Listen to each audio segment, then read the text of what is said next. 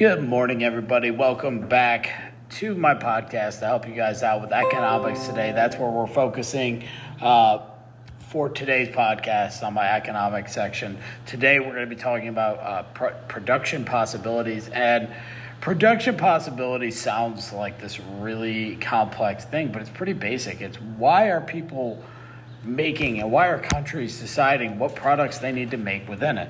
Well, they follow a lot of different steps that go into it, but one of the big things that they follow is this thing called a production possibility curve. And it basically shows that how an economy, uh, how it can use its resources properly, and how those resources can you know lead to different goods and services throughout it, how it helps to uh, apply to that. There's different, there's a whole bunch of different ways to go about it, but it's basically this graph that they're going to interpret.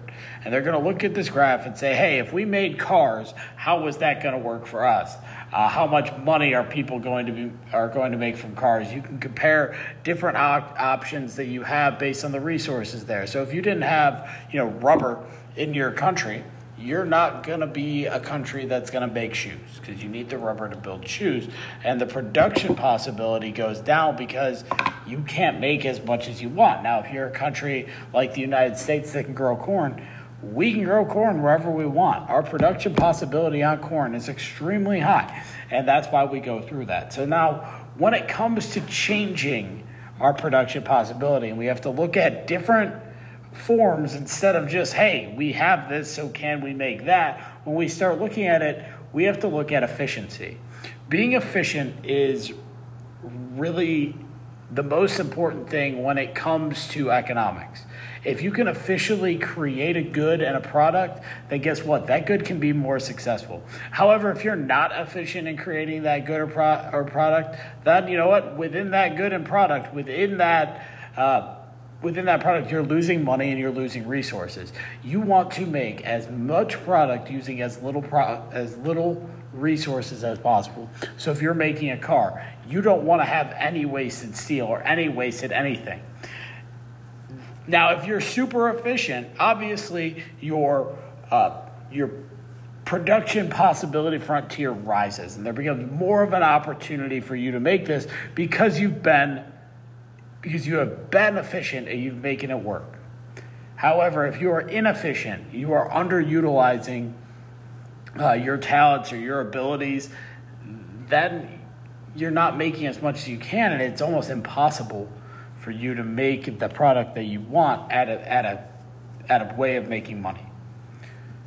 These looking at uh, production growth charts and looking at different ways in which we can increase efficiency. These are all ways in which we determine what we want. And it's again looking back at those opportunity costs that we had already talked about within everything. And, you know, when we looked at those opportunity costs, we sat here, we said, oh, why would I do this when I can do that? Well, it's the same thing when it comes to business. It's just taking those laws of opportunity costs and how to increase your opportunity costs and bringing it back to business.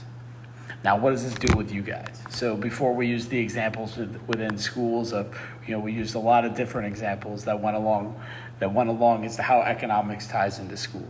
Think about your efficiency in school. If you are not an efficient student, if you are not getting at least the minimum done, especially in high school now, you have to repeat a grade, and you have to do it again, or you have to repeat a class, and you have to do it again if you are you are underutilizing your intelligence in those moments.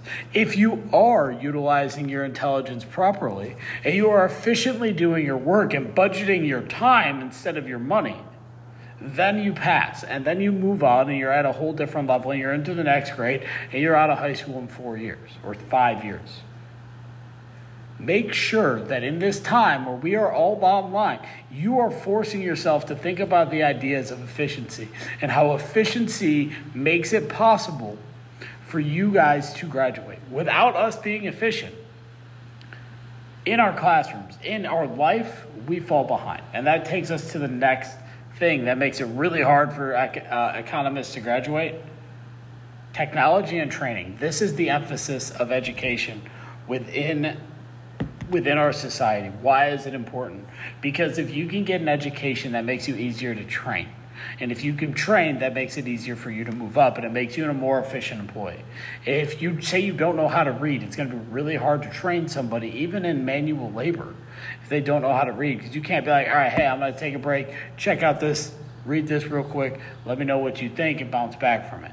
So it's these ideas of everything that we kind of put into motion within economics ties right back into our education system. And that's why education is so important in the modern world. Because without education in the modern world, we get kind of stuck in these traps. And these traps can pull us in for a very long period of time.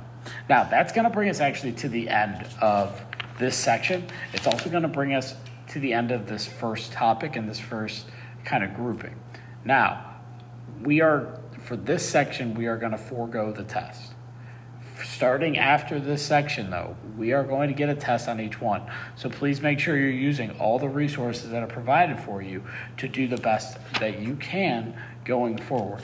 Our next unit is going to be dealing with the free enterprise and other economic systems. It is a big part of why economics works and why economics matters in society today. Please stay tuned with us. We are more then uh, you know we're excited to hear from you guys.